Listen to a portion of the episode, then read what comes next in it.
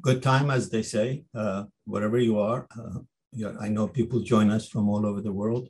It is my distinct pleasure to welcome this very distinguished panelist.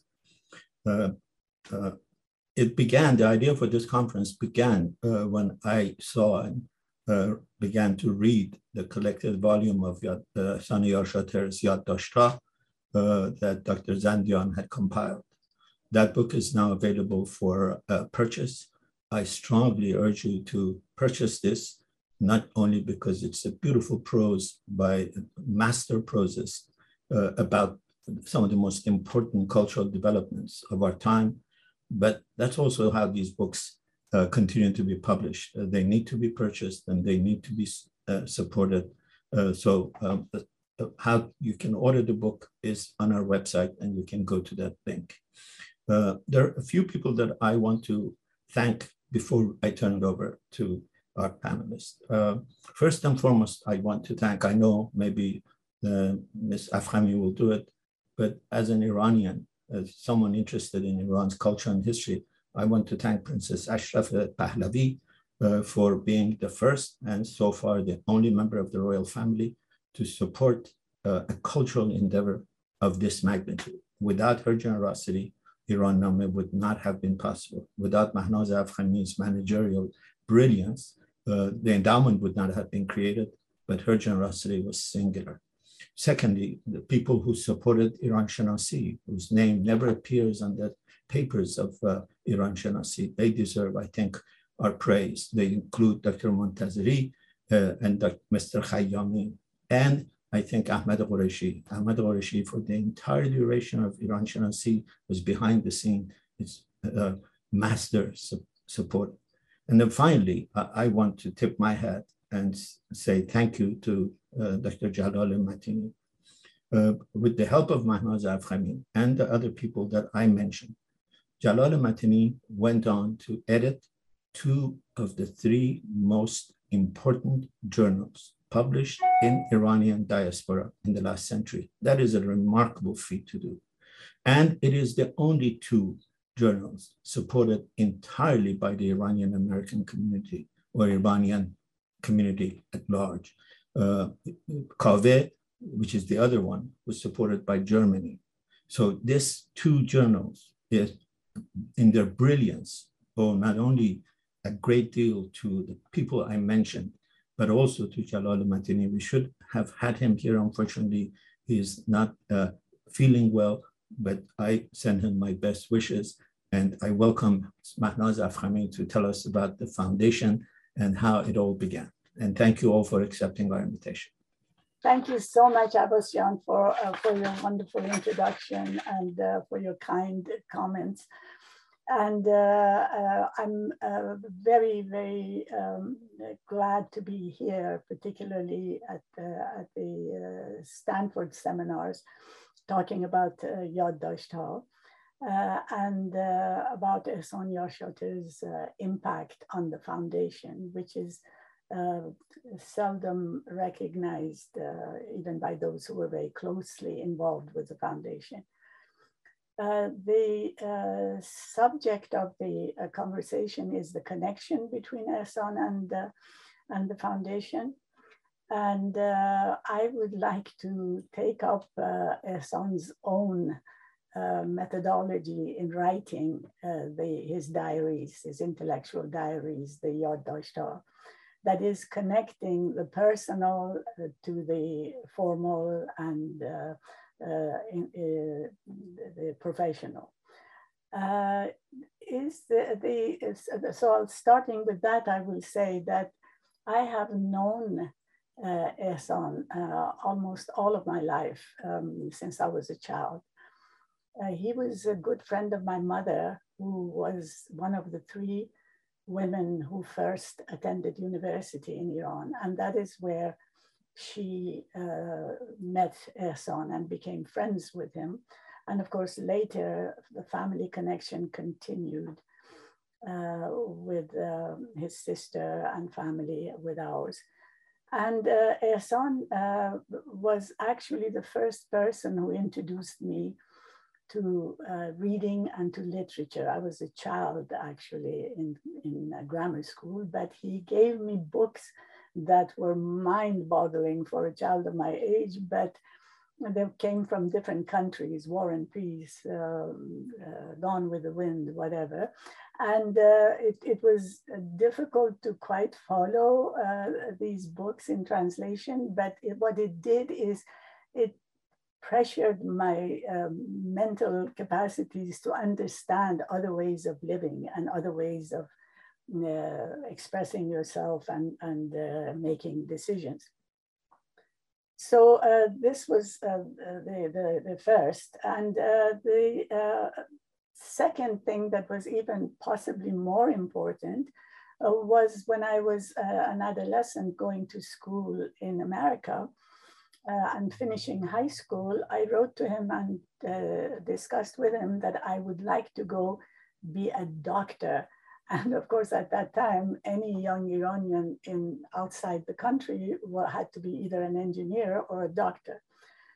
And uh, thank heavens I had a son who wrote to me and said, Are you crazy? You are not that kind of person. You're not into sciences. You are a literary uh, fan and uh, and uh, what I would suggest is English literature because it is both the field that you would do well in and also you love and and at the same time English literature studied in English speaking countries has very few uh, any at all uh, in Iran right now. I think later I found out that there was uh, only Dr. Suratgar at Tehran University who had actually uh, done that. So this was beautiful because it made me have a much happier life and uh, also uh, do what I like to do. And it led to other decisions that were also very helpful. So this is the personal um, piece, uh, but the, where the personal and the professional uh, become connected is after the revolution because before it of course we had connections we saw each other in uh, you know gatherings and so forth but it was after the revolution as an exile in new york um, that uh, that i had a considerable connection and advice from uh, and uh, he encouraged me to start uh, some institution or organization that would use my uh, experience in management before and also will be very welcome in with a group of diaspora uh, who are all at odds with each other. Uh, all of them have lost so much. Uh, all of them have had people mm, imprisoned or, or uh, worse. And uh, they all seem the various groups blame each other for what has happened.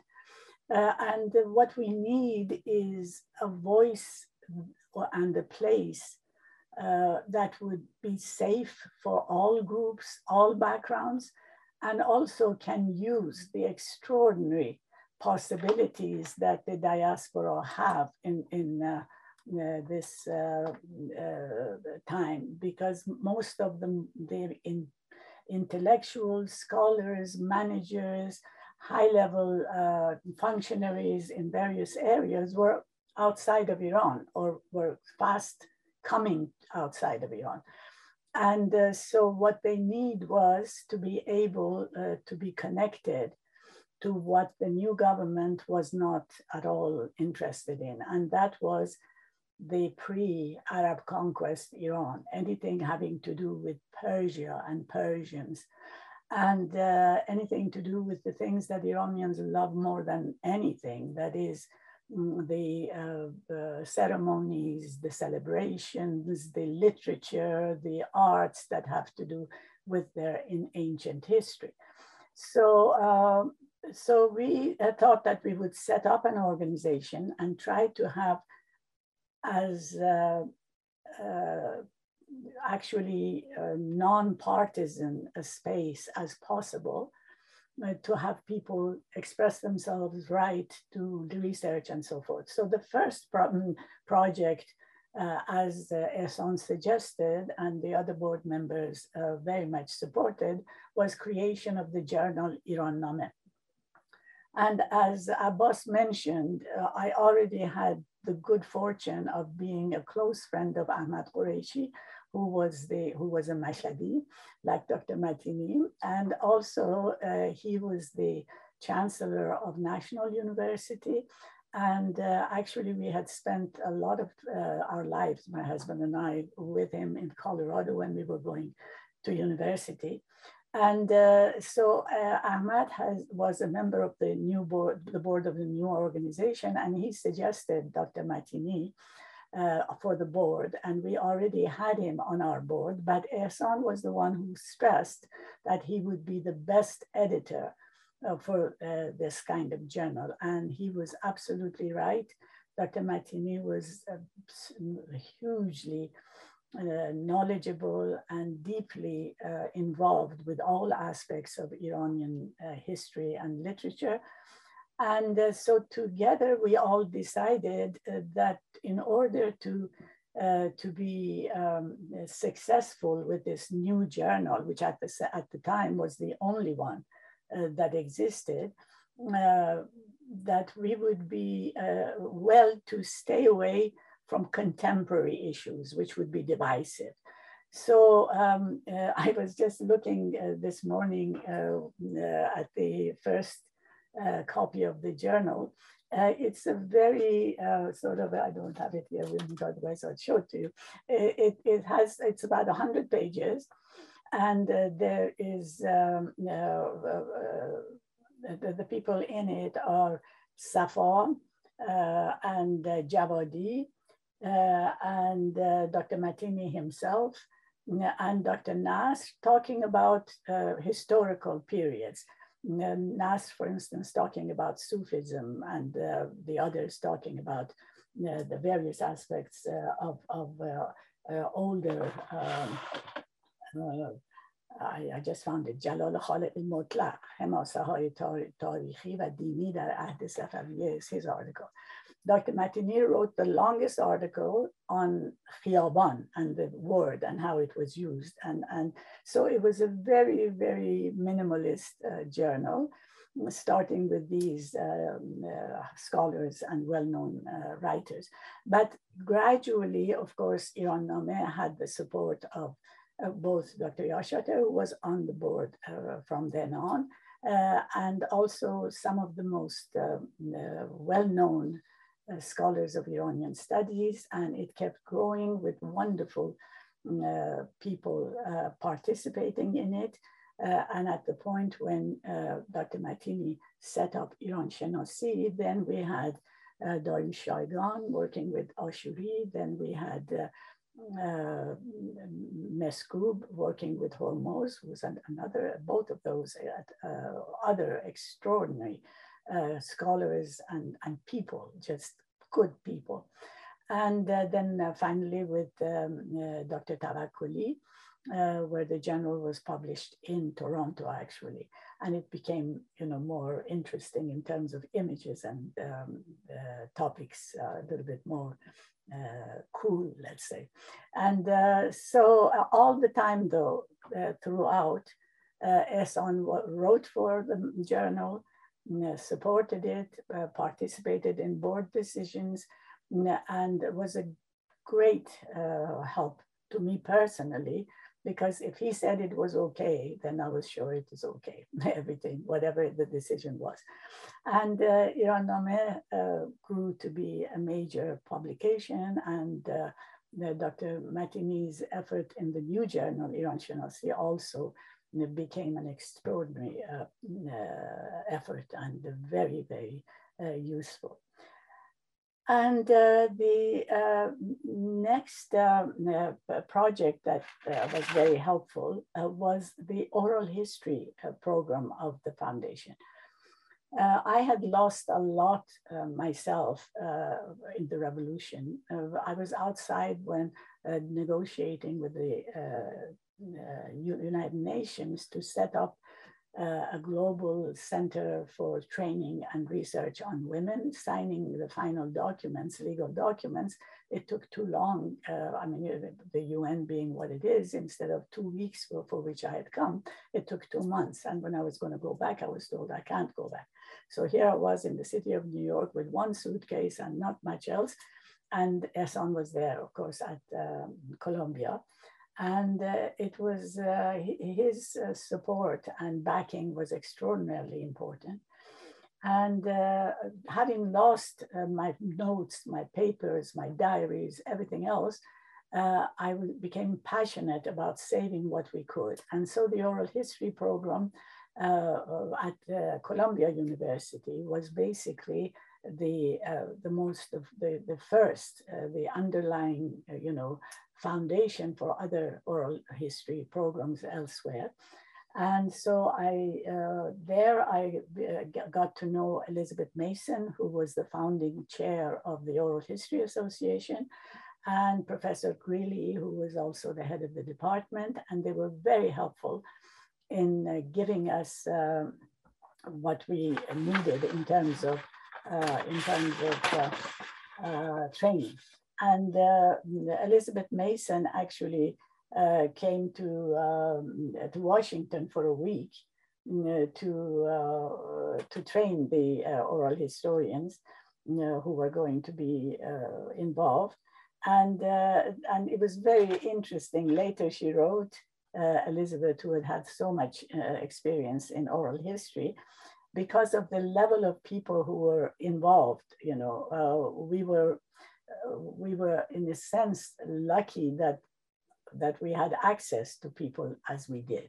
For instance, the person who was the overview uh, person for the editing and indexing of uh, the, the uh, uh, interviews was Dr. Nasser Yeganeh, who was the Chief Justice of the United States uh, I mean, of Iran, I'm sorry. Uh, and he was in exile, of course, and, and worked with us. Uh, and the others, uh, extraordinary people that under normal circumstances, you wouldn't be able to get Farrokh Ghaffari, uh, who was the, one of the main forces behind the Shiraz festival, for instance, to art festival to be interviewing people who were involved in the arts uh, and others, Iraj Gorgin, for instance, others, uh, politicians, uh, and so forth. Uh, so um, uh, Elizabeth Mason uh, Uh, wrote, uh, uh, he says, she says, what a challenge to develop a methodology with scholars of this caliber. What an opportunity to examining and applying oral history theories to recording contemporary political crises this week I spent in Washington was an extraordinary one. I learned as much as I taught. It was an extraordinary opportunity for us to have, etc. So uh, she she was uh, so impressed with our interviewers and and also with the system. It was just bad luck for our part, for our interviewers and ourselves, but it was really good luck for for the program. And of course, um, if it hadn't been for connection to Columbia, where Ehsan was a well-known and uh, respected uh, uh, scholar, uh, it might not have happened quite this way so uh, this, uh, these two were, were uh, major efforts uh, which uh, we did with his help. But the others was something that he, again, um, passed on to me, which I think he, he carried out in his own professional life. And that was don't limit your work to one organization and its parameters. Try to get together with other larger, more uh, capable organizations in each specific area to spread your uh, reach and to get resources uh, that you wouldn't be able to have by yourself. And that was absolutely true because Abbas said that Princess Ashraf, uh, who was really passionate about academics and about scholarship, mostly because she never had a chance she never had a chance to go to college. She wanted to go, but uh, it wasn't possible. I think I see Roma. Am I going over time? All right. So, uh, so she gave us two million uh, total.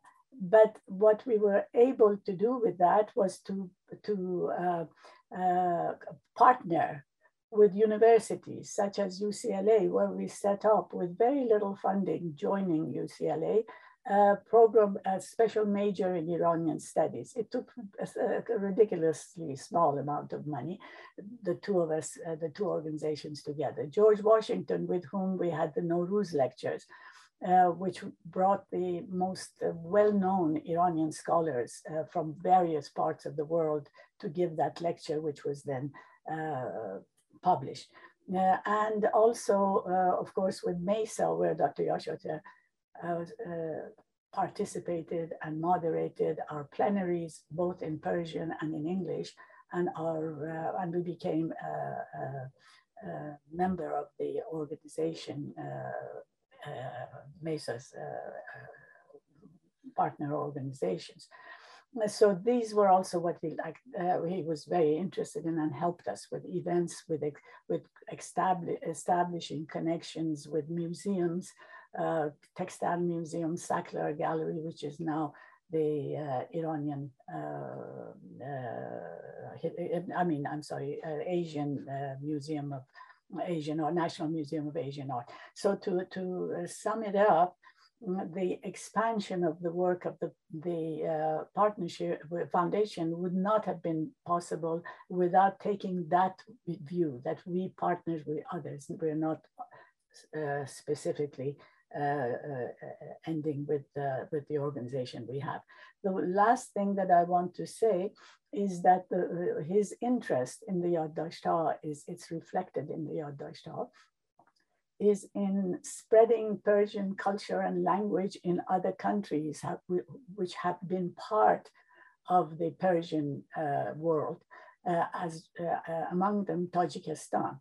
And Ahmad Karimi Haqqaq helped us uh, set up a branch of the foundation in Tajikistan to teach Tajik uh, children Iran, uh, Iran's language, I mean the Persian language and, and the uh, literature uh, that was could be available to them. And we provided that with them and the Tajik scholars came to give to give speeches and, and conduct events. So this also was an idea that Ehsan reflects in Yaddashtha. There's a lot to talk about and I'm sorry, I don't want to take more time, uh, but maybe in the questions I can answer some more. Thank you. Thank you so much, Ms. Afkhami. Um, as we welcome Dr. Zandi, and just a reminder that her talk is in Farsi, but we have an English translation that will be um, linked to in the chat. So hopefully you can follow along and um, welcome Dr. Zandi. Thank you. وقت همگی به خیر سپاسگزارم از مرکز مطالعات ایرانی دانشگاه استنفورد مدیر محترم مرکز آقای دکتر عباس میلانی و همکارانشون خانم روما پرهاد و آقای فرانکو اریکو برای سامان دادن این برنامه و برای فرصتی که به من هم دادید. صحبت امروز من در یک نگاه فراگیر درباره شخصیت و جهانبینی استاد احسان یارشاتر خواهد بود. بازبینی شخصیت چند سویه دکتر یارشاتر ببخشید با نگاهی به کتاب به تازگی منتشر شده یادداشت ها که مجموعه است از متون مستقلی که دکتر یارشاتر در یک بازه زمانی 26 ساله برای نشریات ایران نامه و ایران شناسی نوشتن.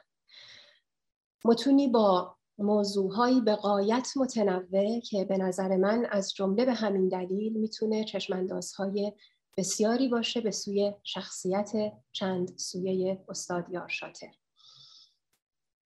تنوع موضوعی این یادداشت ها که در برگیرنده مطالبی درباره تاریخ، ادبیات، یعنی رمان، شعر، خاطر نویسی تا فرش، نقاشی، عکاسی و موسیقی است. به نظرم نشان دهنده دید وسیع و ذهن در برگیرنده دکتر یار شاطره ویژگی های مهم بلکه ضروری برای کسی که سردبیر یک دانشنامه است. از طرف دیگه فکر می‌کنم بازخانی این یادداشت ها در پس زمینه خودشون فرایند شکل گرفتن یک جامعه فارسی زبان رو در بیرون از جغرافی های متعارف خودش به خواننده نشون میدن. تلاش من این خواهد بود که در دقایقی که دارم روی این چند نکته تاکید کنم و از اینجا صحبتم رو با چند اسلاید نشون خواهم داد. یادداشت ها عنوان کتابی است در برگیرنده 164 متن مستقل که دکتر احسان یارشاتر در فاصله سالهای 1365 تا 91 خورشیدی 1986 تا 2012 میلادی برای نشریات ایران نامه و ایران شناسی نوشتند. هر دو این نشریات توسط دکتر جلال متینی بنیاد گذاشته شده بودند و هر دو در بنیاد مطالعات ایران Foundation for Iranian Studies که خانم افخمی توضیح دادند شروع به کار کردند. یادداشت‌ها همونطور که از عنوانشون پیداست مقاله های دانشگاهی با اون تعریف علمی نیستند. یادداشت‌هایی هستند درباره هر آنچه که در فاصله انتشار دو شماره از این نشریات بیشتر مورد توجه دکتر یار شاتر قرار می گرفته و فکر می‌کنم به همین دلیل تا حدی جهانبینی استاد رو بازتاب میدن که چه مسائلی بیشتر توجه او رو جلب می‌کرده و اونها رو چگونه یادداشت می‌کرده کتاب به پیشنهاد خانم مهناز افخمی مدیرعامل بنیاد مطالعات ایران و با پشتیبانی مالی بنیاد میراث ایرانی پرژن هریتج فاندیشن در 534 صفحه تدوین شده. تصویری که می‌بینیم جلد کتاب روی جلد کتاب کار کوروش بیکپور. و همینجا یادآوری می‌کنم که صفحه آرایی کتاب و ایندکس کتاب کار خانم ژیلا میرفشاره در ضمن پس زمینه اسلایت ها هم دست خط دکتر یارشاتر. دکتر جلال متینی در متنی که اجازه بازنشرش رو به ما دادند و نخستین متن این کتابه پیشگفتار کتابه در واقع روایت خودشون رو از دعوتشون از دکتر یارشاتر برای نوشتن این یادداشت ها تعریف کردند. که به طور خیلی موجز از این قراره که دکتر یارشاتر وقتی که کتاب یا مجله میخواندن در حاشیه های سفید کاغذ یادداشتهایی برمیداشتن به اصطلاح حاشیه نویسی می‌کردن.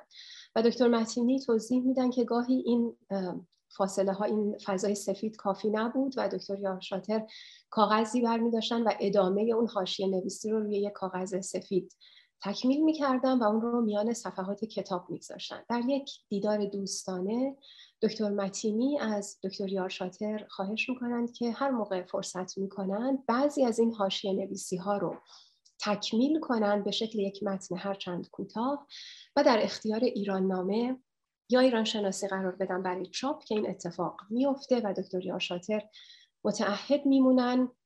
برای 26 سال تا زمانی که تقریبا آخرین شماره ایران شناسی منتشر میشه برای این نشریات یادداشت بنویسن.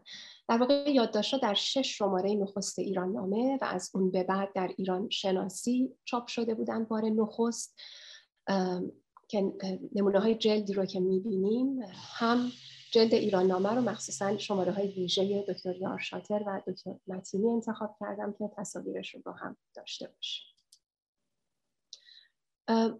اینکه خانم افخمی اینجا توضیح کامل درباره بنیاد مطالعات ایران دادند از اونجا که یک صحبت خیلی کوتاهی من دارم در این باره که با کلیت حرف من به نوعی درآمیخته است. من اجازه می‌خوام یک دقیقه وقت بگیرم در این باره. بنیاد مطالعات ایران خب دلیل و زمین ساز و پشتیبان چاپ نخست این یادداشت ها در اون دو نشریه بوده. همچنین ناشر کتاب یادداشت هاست یعنی دلیل و پشتیبان بازنشر این یادداشت ها هم هست. همونطور که خانم افخمی گفتند چون که این بنیاد خیلی زود پا گرفته و خوشبختانه دیر پاییده من فکر می‌کنم بازخانی فعالیت های فرهنگی بنیاد هم مانند خود کتاب یادداشت ها در واقع روند شکل گرفتن یک جامعه فارسی زبان رو در بیرون از جغرافیا و فرهنگ متعارفش به ما منتقل می‌کنه. این مسئله که ثبت بخشی از تاریخ اجتماعی ماست در دوران بعد از انقلاب اسلامی در بیرون از ایران بیرون از جغرافیای ایران برای من حتما و فکر می‌کنم برای نسل من ارزش افزوده هم داره چون ما در یک دورانی بزرگ شدیم و درس خوندیم که تلاش های سازمان یافته شده توسط نهاد قدرت که ما دقیقا این بخش از تاریخ اجتماعیمون رو یا خیلی مخدوش دریافت کنیم یا اصلا ندونیم. در نتیجه من ادای دین و احترام دارم. خدمت اعضای ثابت بنیاد خانم مهناز افخمی مدیر عامل بنیاد آقای غلام رضا افخمی مدیر پروژه تاریخ شفاهی و آقای هرمز حکمت که یاد عزیز و شریفشون گرامی باشه که ویراستار ارشد بنیاد مطالعات ایران. در اولین بازخانی سلسله یادداشت هایی که در این کتاب هست در ادامه صحبتم درباره ثبت تاریخ اجتماعی توسط همه فعالیت های دیگر بنیاد واقعا تاریخ اجتماعی این دوران به ما منتقل میشه. به این دلیل که این که یادداشت ها متون مطبوعاتی هستند در نتیجه دقیقا تاریخ خوردن که در چه زمانی نوشته شدن و چاپ شدن. و وقتی که ما اینها رو به شکل سلسله وار بخونیم مثلا متوجه میشیم نخستین نشریه فارسی زبانی که بعد از انقلاب اسلامی در بیرون از جغرافیای ایران چاپ شده در چه تاریخی در کدام شهر و توسط چه کسی پا گرفته؟ و همچنین کتاب های فارسی نمایشگاه های عکاسی یا نقاشی که توسط ایرانیان برگزار شده حتی گفتمان های مسلط بر جامعه در هر دوران. در نتیجه کتاب با اینکه در برگیرنده 164 متن مستقله به این معنی که میشه هر جای کتاب رو باز کرد و یک یادداشت رو خوند و دریافت و برداشت کامل از اون داشت. در مسیر خودش کتاب ما رو با فرایندی آشنا می‌کنه که به فراورده در واقع می‌رسه یعنی به کلیتی می‌رسه با اجزاء به هم پیوسته و با هم در ارتباط. کتاب با یادداشتی درباره غلام حسین ساعدی نویسنده ناماشنای ایرانی باز میشه و با یادداشتی درباره گرار دونولی ایرانشناس ناماشنای ایتالیایی به پایان می‌رسه. هر دو این یادداشت ها در سوگ این دو شخصیت نوشته شدن در سوگ درگذشت اینها.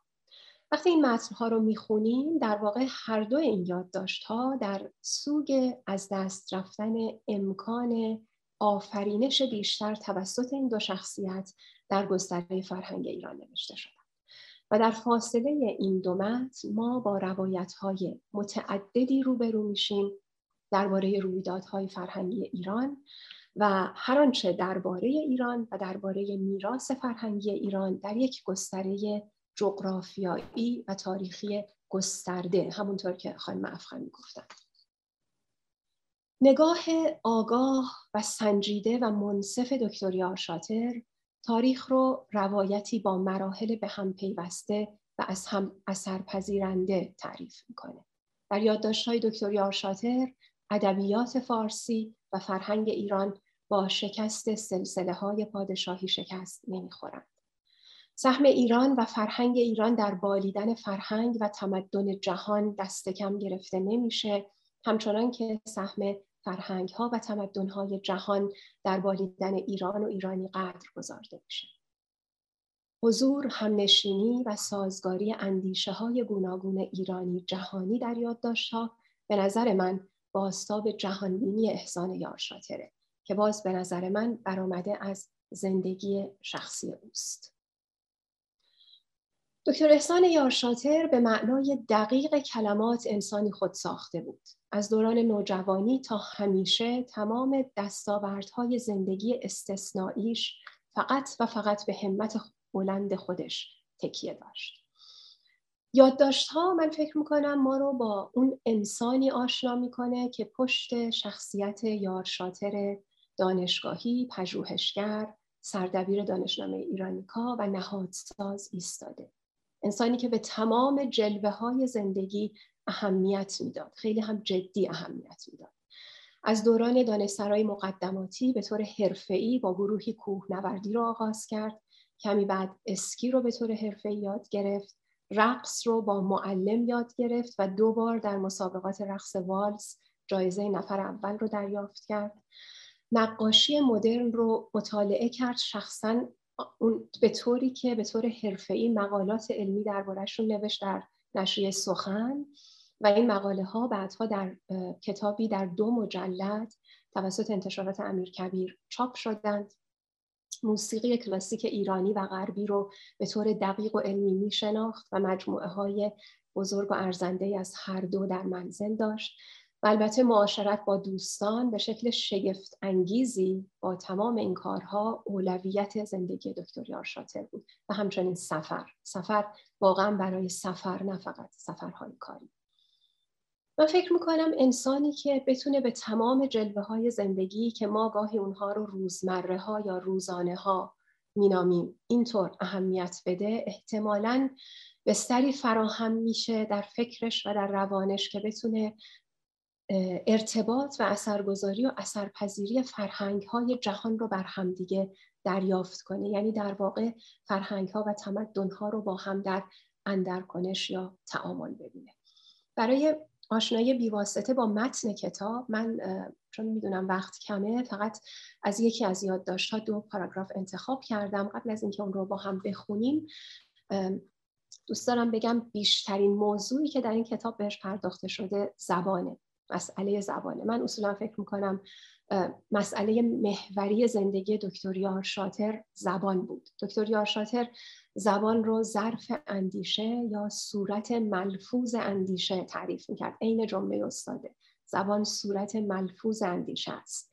و دکتر یارشاتر بارها در این یادداشت ها تعریف کرده توضیح داده که دلیلی که نام ایران رو در تاریخ حفظ کرده فرهنگ ایرانه و در دل اون به عنوان رکن اصلی اون زبان فارسی است. و الگوی او هم یعنی اون زبان فارسی که دکتر یارشاتر الگوی خودش می‌دونست و بسیار قبول داشت زبانی بود که سعدی داشت. نصر و شعر سعدی همیشه برای دکتر یارشاتر در واقع غیر قابل رقابت بود و پس از او نصر دکتر خانلری رو خیلی میپسندید. من فکر می‌کنم کسی که هر کسی که کتاب یادداشت‌ها رو بخواد مطالعه کنه خوبه که به نصر به ساختار زبانی یادداشت‌ها توجه کنه که نصری محکم، خوشتراش و پرقوامه و در عین حال در دسترس و دور از هر نوع پیچیدگی به اصطلاح معروف سهل و ممتنع ماننده آنچه که سعدی می نوشت. دکتر یارشاتر در یکی از یادداشت‌های این کتاب نوشته ما دو گونه وطن داریم یکی آنکه میان دریای مازندران و خلیج فارس قرار دارد با کوههای بلند و رودهای کم آب و صحراهای فراخ و ریگزارها و شورزارهای گرم و خشک و بیشه هایی که از چند قرن پیش باز رو به کاستی داشته است. وطن دوم ما وطنی است که در آفاق ذهن ما خانه دارد. وطنی است روشن و دلانگیز با رنگهای شفاف و دیده فریب. در آن رودکی چنگ برمیگیرد و سرود شادی و نغمه می و مستی می نوازد.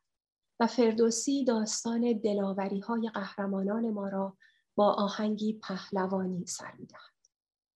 سعدی آدمیت و عدل پروری و پوزش پذیری و خدمت به خلق و زیبایی آنها را در نظر ما ترسیم می کند و حافظ نوای عشق و آزادگی را به آهنگی لطیف در گوش ما زمزمه می کند. وطن خاکی ما پیوسته در معرض آفات است و وطن معنوی ما برعکس از گزند باد و باران و دستبرد ویرانگر حوادث در امان درخشش آن را تیرگی اعمال ما زائل نمی کند گنجی است که از آن ماست. آفتابی است که پیوسته میتابد. زنده و پایدار است. بر ماست که این وطن را زیباتر و تابناکتر کنیم. این برگرفته از یادداشتی است با عنوان وطن دوگانه ما که در سال 1374 در ایران شناسی چاپ شده بود. اجازه می‌خوام صحبتم رو با دقیقه از صدای استاد به پایان ببرم. فایل شنیداری که با هم گوش می‌کنیم برگرفته از یک گفتگوی بلندی است که چند سال پیش من در محضر دکتر یار شاتر با او داشتم و چون عینا این جملات در کتاب بازتاب داده شده من فکر می‌کنم که اجازه داشته باشم که این رو با صدای خودشون پخش کنم و فقط یادآوری می‌کنم که تقریبا حدود 94 یا 95 ساله بودند استاد وقتی که این صحبت رو کردند. خوشبختانه بیشتر کارهایی که من کردم تقریبا نزدیک به تمامش کارها بودی که من با عشق و علاقه کردم و دوست داشتم همین جریان انجام کار رو و به من یک لذت میبخشید.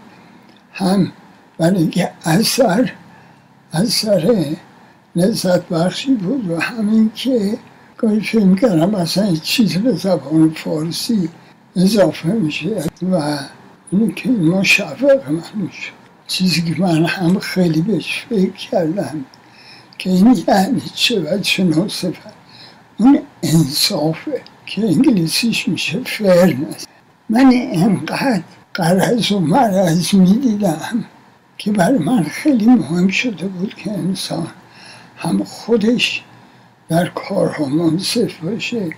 و خصوص من که کار نقد و انتخاب داشتم و همین که در دیگران اگه می پیدا می‌کنه بپسنده صفت خیلی رایجی نیست به اشخاص یا جنبه احساساتی دارن نسبت به کار یا به دلایلی از چیزهای خوشونه از چیزهای خوشون نمیاد و اینه که در قضاوت هاشون هم حال من یه طرف از یه چیزی یا بده یا خوبه ولی انصاف را آدم جاشو خالی میبود و من از قدیم خیلی توجه به معنی انصاف و به خود کلمه انصاف داشتم.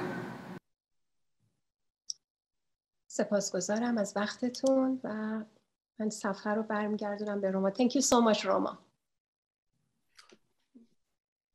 Thank you uh, and hello to everyone uh, I would like to start by thanking Professor Abbas Milani for organizing this session and inviting me to take part in it. My thanks also to uh, Ms. Uh, Roma Parhad and Mr. Franco Erico of the Moghadam program in Iranian studies for helping us to prepare for this uh, webinar. I wish it were um, in person and I could see uh, my colleagues and, and other friends. I would also like to extend my deep gratitude to Dr. Mandana Zandian um, for her admirable work in editing and overseeing the publication of Professor Yarshater's notes. Um, also to Ms. Mahnaz Afkhami, who suggested the idea in the first place and later led uh, the publishing uh, process um, of the book. Um, as was mentioned by my colleagues, uh, the Foundation for um, Iranian Studies um, and the Persian Heritage Foundation provided the logistical and financial support um, to bring the project um, to fruition.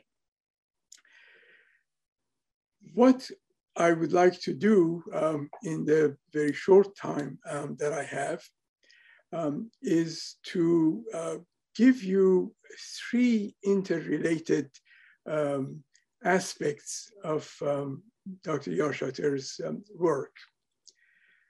The first is the achievement or the achievements, uh, his achievements as a leading scholar of his generation very rightfully, uh, he has been referred to by many as the doyen of uh, Iranian uh, studies.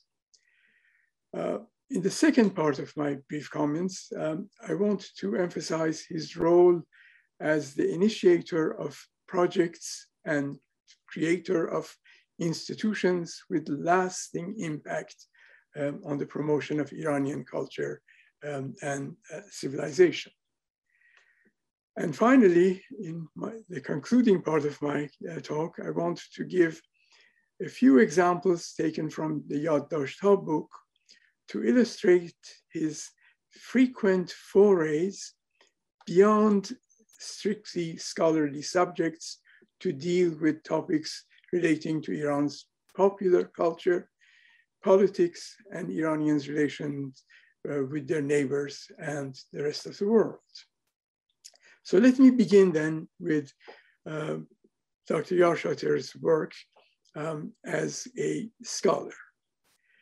He received his doctorate in Persian literature under the direction of Ali Asghar Hekmat at Tehran University back in 1947. He continued his studies for the next five years at the University of London's School of Oriental and African Studies, SOAS, receiving uh, an MA degree in 1953, upon which he returned to Iran and was appointed a lecturer in Persian language and literature in the Faculty of Letters at Tehran University. In his new position, he conducted extensive field research in villages of Northwest Iran and on Southern Tati dialects, a topic that he had worked on as a student when he was at SOAS under the guidance of the distinguished Iranologist Walter Bruno Henning. This pioneering linguistic research served as, his, as the basis for his um, doctoral dissertation at University of London, which he completed in, uh, I believe, in 1960.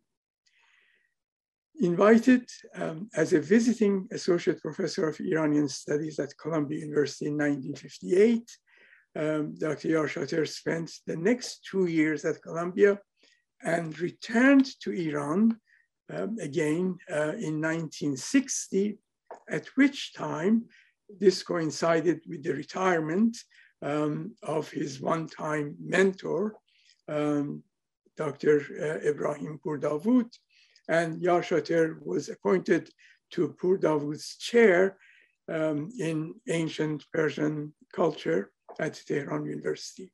He served in that role for only one year and he returned back to Columbia University, um, at which point he was appointed as a newly established, as the inaugural holder of the chair of um, Hagop Kevorkian um, in Iranian studies, a position that he held for nearly uh, three decades until his retirement from teaching in 1990.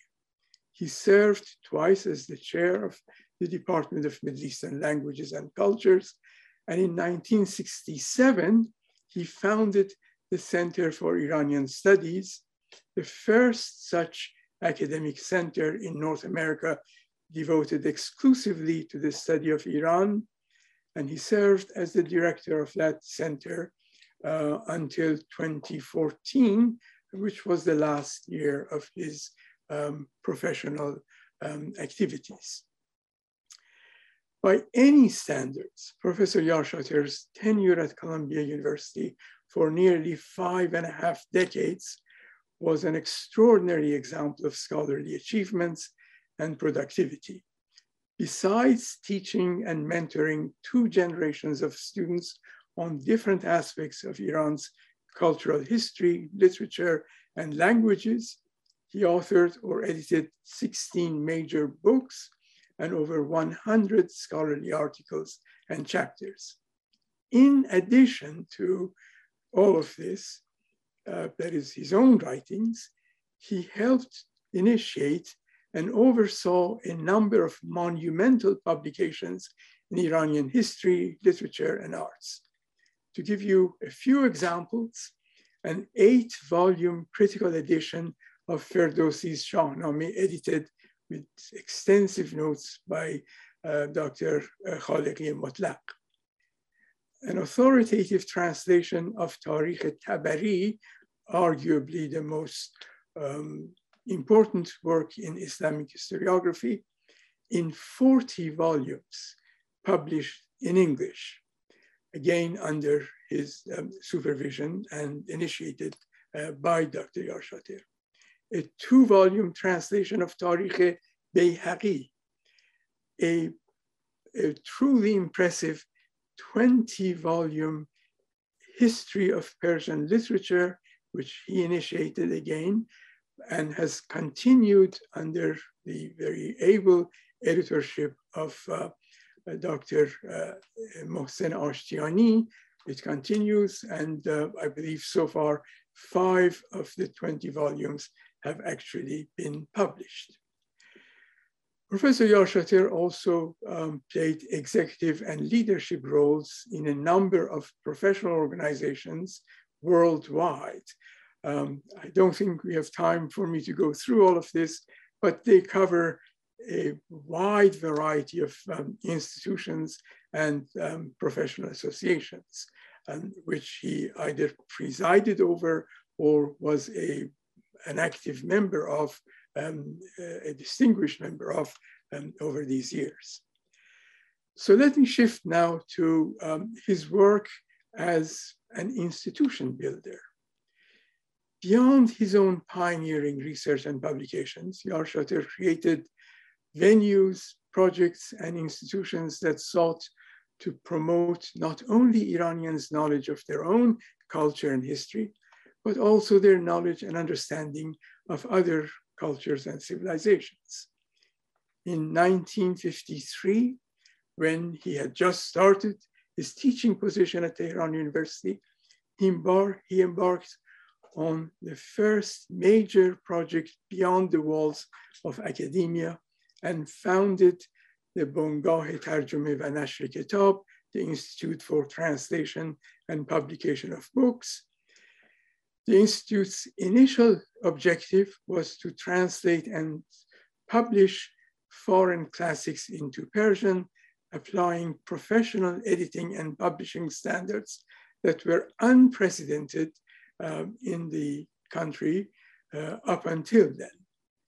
Within a year, within a year after the establishment of this institute, um, he published five major translations. Um, one was Schiller's Wilhelm Tell, another was a version of Tristan and Isolde, uh, yet another Plato's five treatises, Turgenev's Fathers and Sons, and Confucius' um, uh, Analects. Uh, now, it's important that these works were translated by the likes of Muhammad Ali Jamalzadeh, of Parviz Natel Khanlari, of Mahmoud Sanai, of Mehri Ahi, and Kazemzadeh Iranshahr. These were obviously the most prominent uh, literary scholars um, of their time. The literary weight of these works, the prominence of their translators, the usual care exercised in checking the unusual uh, care, I should say, that was exercised in checking the accuracy of the translations against the original and the well-designed appearance of the books attracted the attention of discriminating readers and helped to raise the editing production standards for Iran. Over the years, a total of 71 major works of world literature were published in this foreign literature part of the publications of um, the Institute for the Translation and Publication of, uh, of Books. Later, the Institute initiated additional book series in the mid 1950s. These included a series called the General Knowledge Series, Majmu'e Ma'arif Umumi, and there were 138 titles in that series. Another series, Persian texts, Majmu'e Motun Farsi, with 48 titles. A series on Iranian studies, Majmu'e Iran Shanasi, with 68 titles several general and specialized bibliographies, including a massive multi-volume bibliography of printed Persian books by Iraj Afshar.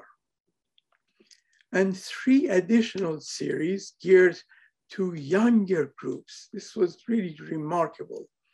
These included a children's collection, Majmu'e Kudakan, for children of four to seven years of age, an early youth collection, Majmu'e No Javanan, eight to 11 years of age, and a youth collection, Majmu'e Javanan, for ages 12 to 15. Altogether, 98 titles were published in the last three decades.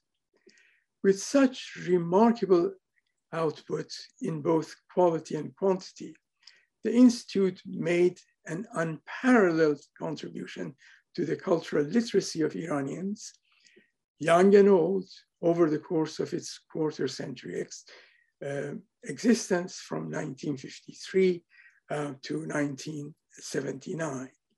It continued its activities under the same name for an additional two years after the 1979 revolution before being dissolved by the Islamic um, Republic.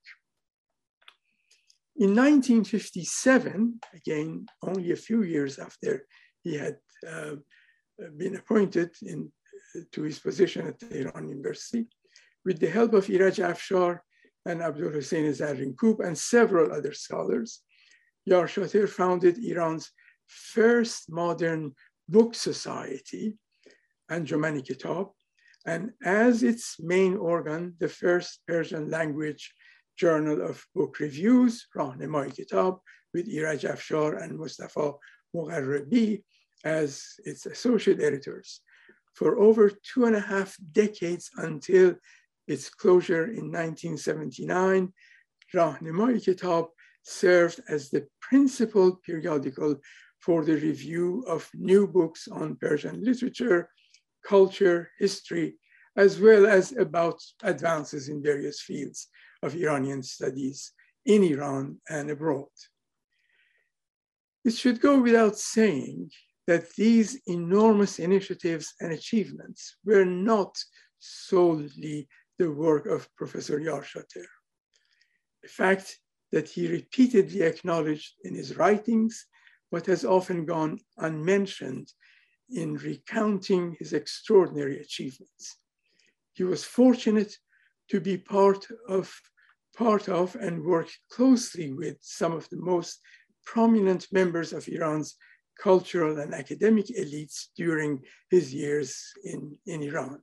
These included Ali Akbar Siyasi, Sayyid Hassan Taqizadeh, Isa Sadiq, Muhammad Ali Jamalzadeh, Mahmoud Sana'i, Badiuzzamon Furuzanfar, Ghulam Hussein Yousefi, زریاب خویی عبدالحسین زرینکوب ایرج افشار مجتبا مینوی مهری آهی Ahmed Birashk, among many others. He also was supported by the Iranian government and the imperial court in nearly all of these projects. Now, the crowning achievement of Professor Yarshater's long and illustrious career was, of course, the massive Encyclopedia Iranica, whose editing, management, and sustenance as an institution occupied him for the last three and a half decades of his life. The current English version of Encyclopedia Iranica was brought out, uh, or it just brought out its um, um, 16th volume, completed its 16 volumes, um, and it is still in letter K. And let me mention that there are something like uh, 29 articles, for example, on Khorasan uh, in this uh, latest volume of uh, Encyclopedia Iranica. No matter what topic one is interested in, you can be absolutely certain that the most authoritative and the most detailed um, work, scholarly um, work on the topic um, has been published or is being published um, in the Encyclopedia uh, Iranica. Now, I should say that um, the, uh, the, encyclopedia, uh, I remember reviewing it um, some 30 years ago, uh, back in 1990, uh, I believe. And at that time, um, I said that in my judgment, this was the most significant contribution to the field of Iranian studies of that century that is of the 20th century. Now I think I can say with some, with some confidence that it may well turn out to be the most significant book in Iranian uh, uh, studies, in the field of Iranian studies, um, over two centuries, the 20th and the 21st um, century. Um, it is being um, edited now um, at Columbia University at the newly uh, established Yarshater Center for Iranian Studies at Columbia University, which was established with help of the Persian Heritage Foundation um, three years ago. Um, the encyclopedia is, being edited by um, Dr. Elton Daniel, um, a very capable editor. Um, and, uh, and as I mentioned, uh, uh, it is currently in its 17th volume. And increasingly, it has become an online uh, publication with free access to everyone, which is really remarkable. One of very few um, encyclopedias that is accessible uh, to everyone uh, without paying any kind of uh, uh fee. I may add with um, great sense of disappointment here that an ongoing dispute between the Encyclopedia Iranica Foundation, the entity that was established by Professor Yarshater to ensure the continuity and financial support for the encyclopedia um, on the one hand, and Columbia University Center for Young Studies um, that houses and supports the editorial staff of the project, uh, that this long uh, uh, and ongoing dispute um, has damaged uh, uh, the, the publication um, of at least the, the, you know, the flow of work in the editing and publication um, of the encyclopedia. Um, it is a long drawn out legal battle, which is now being fought in the state of New York before the Board of Charities. And it could seriously limit, uh, has, in my judgment, limited uh, the progress of the encyclopedia and may well threaten um, its um, continuation. Uh, thankfully, um, so far, uh, the editorial staff has been able to continue bringing out the fascicles uh, uh, in the same manner as before, but, uh, but uh, you know, the financial support for the project has diminished um, significantly. Now, let me turn um, very briefly to the third aspect of Professor Yarshater's lifetime work, which, as I mentioned, went beyond academia's ivory towers or, and his attempts in this manner to initiate significant publication series uh, and, uh, and really deal with matters that are of concern to the public uh, in general. Uh, this includes uh, engaging and delightfully uh, readable reviews of and commentaries on a wide variety of um, literary works, from classical Persian literature to contemporary works of fiction, poetry, artwork. There are reviews in this book, uh, Yad um, that have been written, uh, you know, bringing out the work, acknowledging the work of leading and young scholars of Iranian studies, both in Iran and abroad, um, and uh, putting their works in context and, uh, and praising uh, and encouraging them to uh, continue. Um, I think uh, I should stop there. Let me simply end by reflecting on um, something that Dr. Yarshater said um, about, uh, I think, 10 or 15 years before um, he passed away. He said, uh, reflecting on his early uh, years, he said, no sooner had I settled in my job at the University of Tehran back in the 1950s, uh, that I was affected by a virus of which the main symptom is that it kills all your leisure time and keeps you running after minutes and seconds.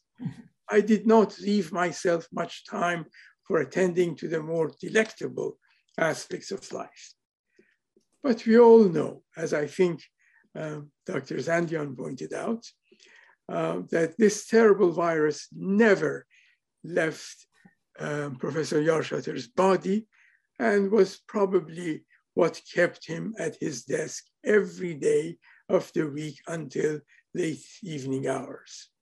But as tenacious as the virus was, it was never able to subdue his indomitable zest for life and appreciation of the finer and more delectable things in, in life, such as the arts, Persian poetry, music, ballroom dancing, travel, and long walks with his earphones in Riverside Park, and above all, the companionship of his many friends and admirers. Thank you so much. Bye bye. Uh, thank you all for wonderful uh, presentations. Uh, we have some questions from the audience, but I think uh, we're keeping with our practice. Uh, I, as a, a, moderator, will abuse my uh, position and begin by asking each of you at least one question, and then we'll get to audience questions. I I think uh, Ms. Afkhami has left. Uh, is she there? Oh, yeah, I, yes. Uh, she referred to something uh, in passing that uh, uh, Princess Ashraf was denied the chance to go to university. Uh, in fact, she was denied the chance to go to high school with his brother. he was, she was scheduled to go, and the last moment, the father decided, the father that was so famously in favor of women's rights, decided that the girl shouldn't go. So my question has always been to ask you, uh, how did you convince her? What kind of a process was it to get her to make this? Two million at that time was a major contribution. It was a big sum of money. It's probably about 20 million in today's uh, dollars. Uh, what was the process of the conversation? Uh, did she initiate it or did you suggest to her? I think that's a very important part of history for us to know.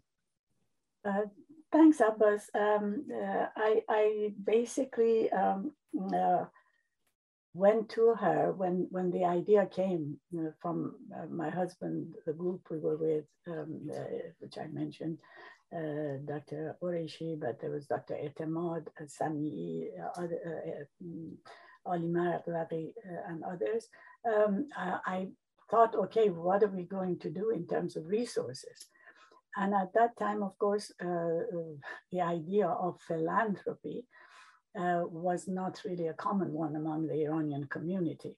Uh, and uh, actually, I want to uh, uh, digress to say that this was also something that Dr. Yarshater taught the Iranian community, at least in diaspora, that if you want these services, these ideas, these uh, uh, events, you have to contribute to it, you have to own it. And he was the first one to do it, and he was very successful in it. But at the time, there was no one. I only knew that she is interested in knowledge sharing, in research, in uh, education. She's passionate about it and very, very much regrets that she hasn't had the opportunity. So I just went to her and, and said, uh, you know, uh, could you help? And at that, that was the time when uh, she was pushed uh, to help uh, politically. Every minority group, every majority group, or whatever wanted help. Uh, her family needed assistance and all of that. And her community around her, there wasn't anyone who was that interested uh, I remember when I when the issue that I mentioned to you, the first issue of Iran Nameh, I took it to her after she agreed and we started the work. Uh, she was the only one uh, who was excited about it. Uh, she, uh, the people were uh, even ambassadors who were there in the dinner that we were sharing and uh, they were saying, what is khiyaban? You know, what is the point of this?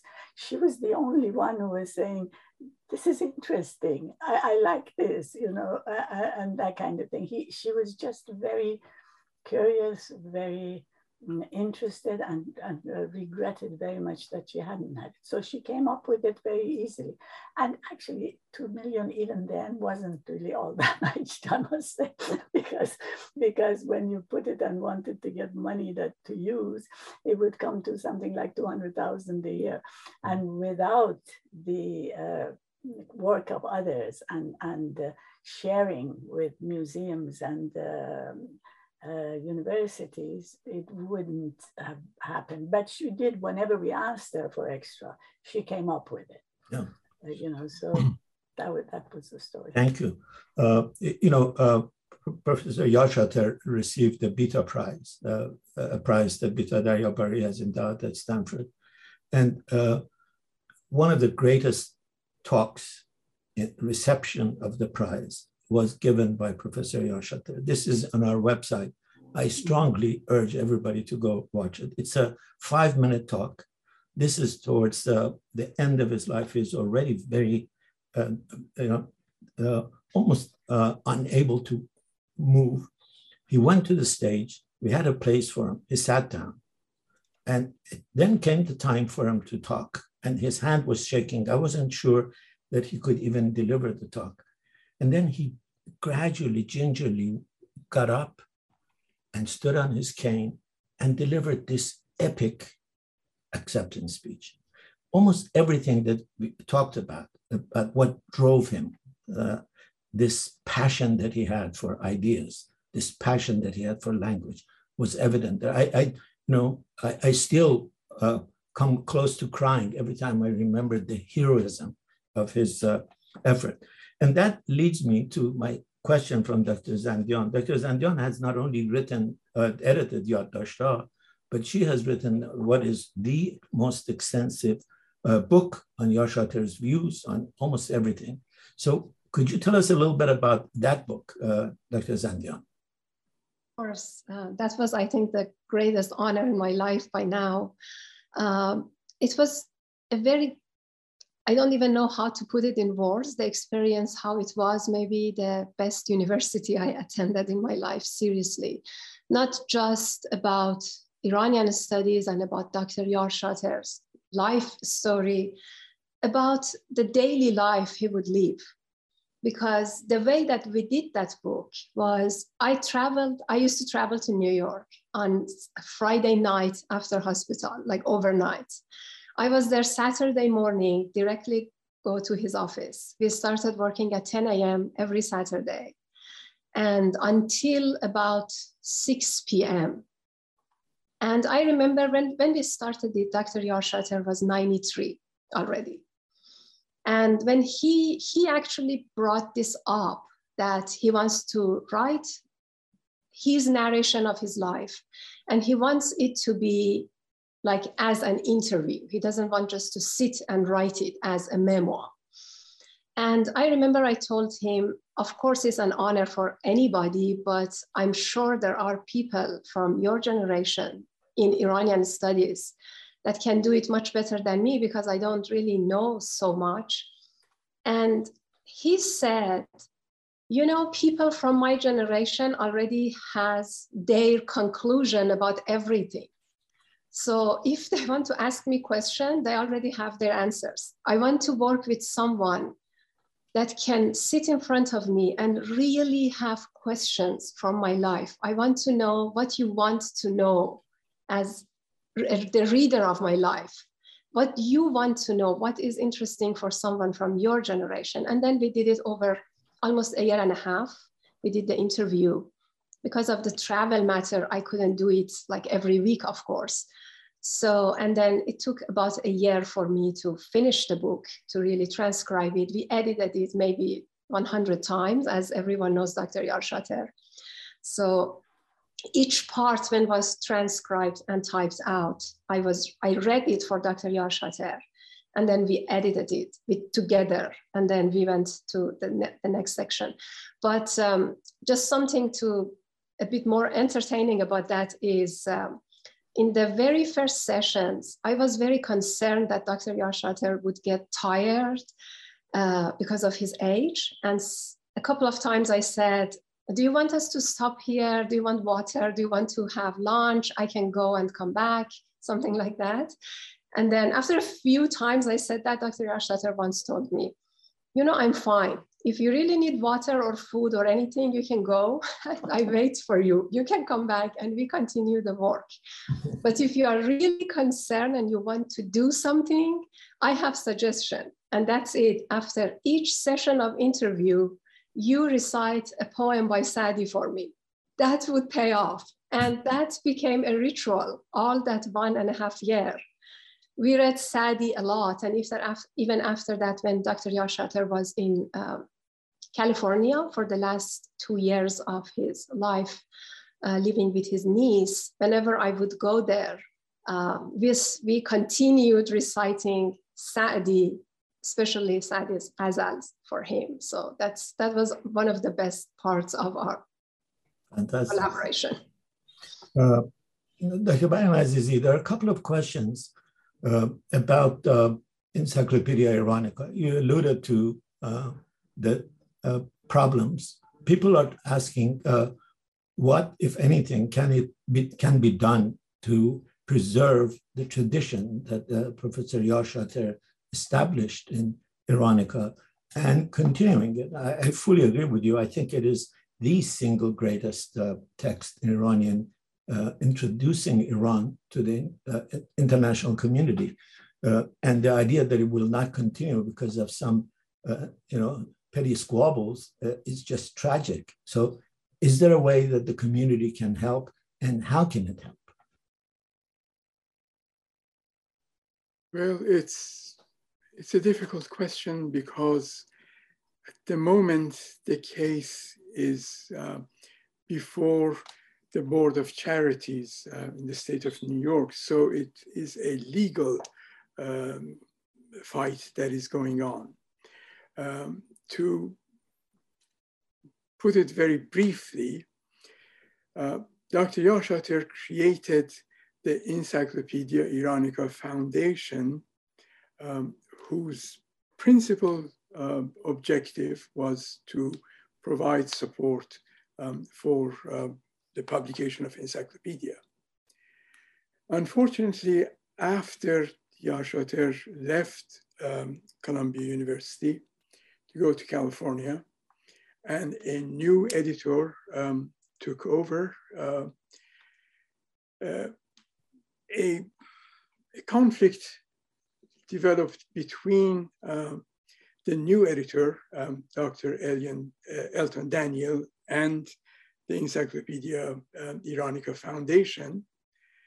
Um, and uh, this turned out to be um, a, a, very difficult um, dispute between the two sides. And the Encyclopedia Iranica Foundation essentially refused to um, provide financial support um, for the publication of encyclopedia, even though that was the principal um, objective, according to the constitution, to the bylaws of the foundation.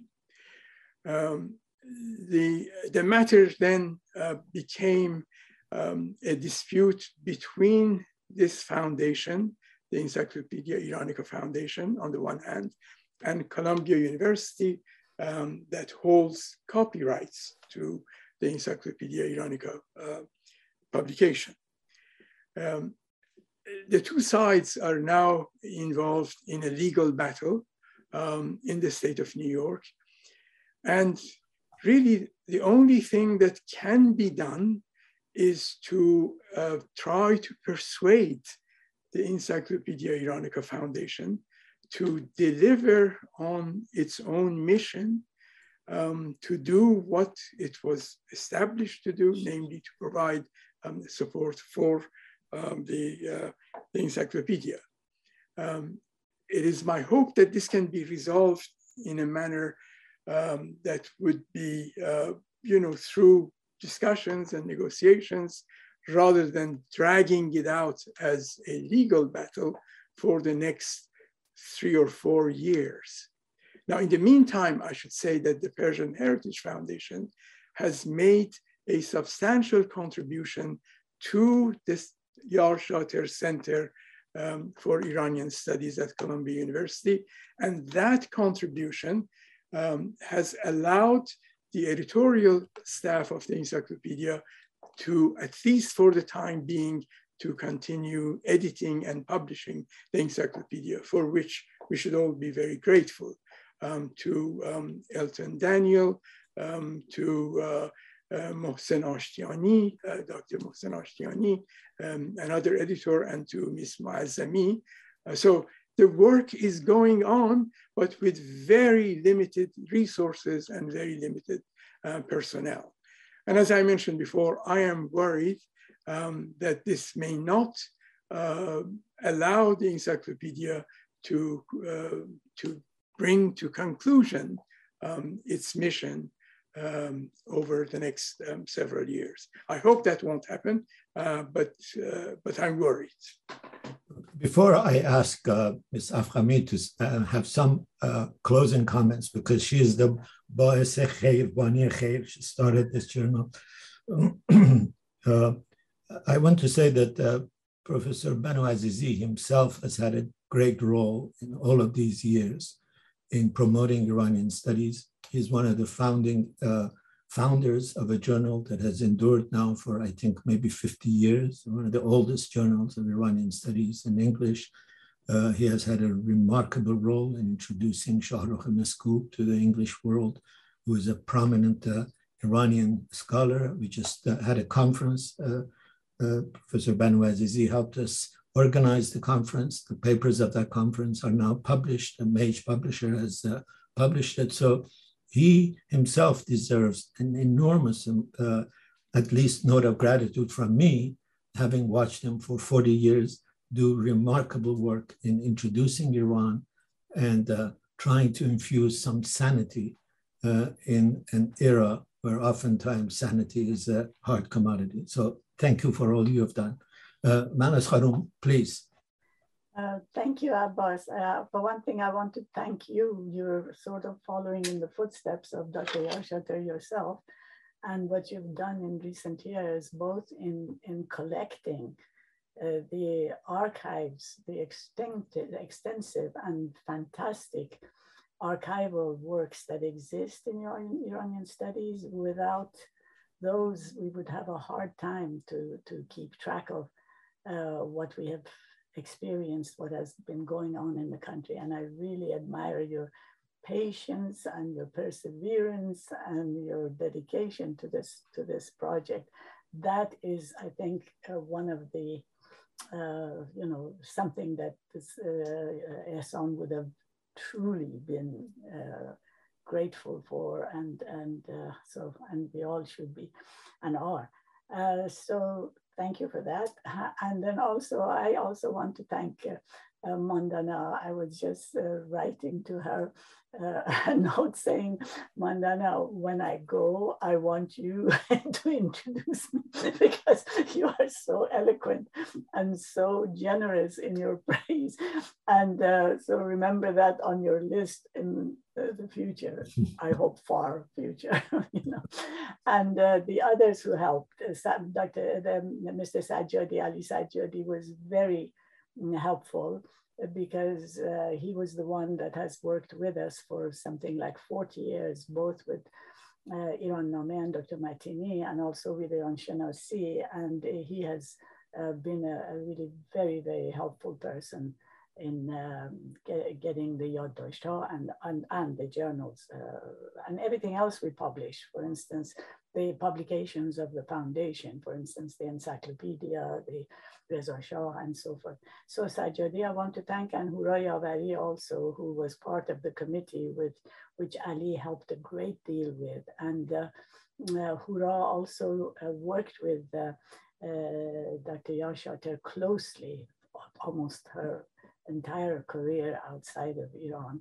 And so her, her work was very helpful too. And of course, as I said, Mandana, who, who was the major, I don't know how. Now that I was thinking about uh, uh, suggestion to me, what do you mean you want to be a doctor? So you see, maybe I should have been that kind of doctor, you know, to have the science and then at the same time have the literature and the arts. That is the perfect combination. So anyway, in terms of the Yad I want to just say that it's a precious book. Every time I pick it up and, and look at it, I discover something new. And that is because Ehsan was terrific in the kind of, uh, as Ali said, organizational uh, development in terms of starting new and extensive uh, processes of research and publication.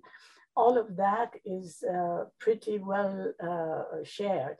What has not been shared is the side of him that Mandana mentioned in terms of his love of sports, his love of life, music, dance, whatever, that you know, wide range of experiences. And also the magnificent prose. I think another example of it is in, in the book that he uh, asked us to uh, republish, his Dastanhai Shahnameh, which is for young kids.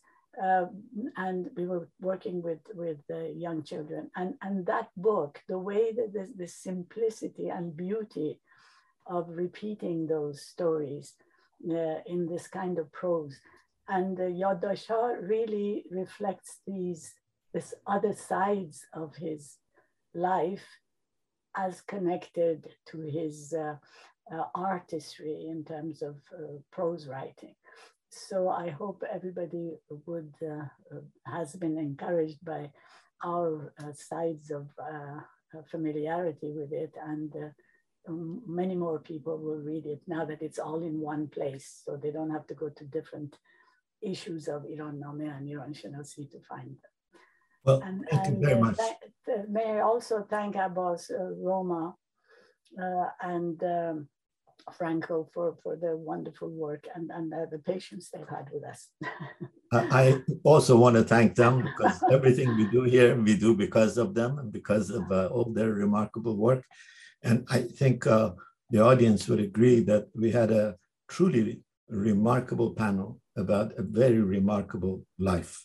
And we are indebted to all of you for sharing this, uh, these insights about a person who has had an enduring impact on Iran, Iran's history, uh, and Iran's culture. Uh, thank you all. Thank you all for joining us. Uh, this was an unusually long uh, event for us, but we had so much to say, as you heard, and we are very grateful for all of you for staying. Thank you.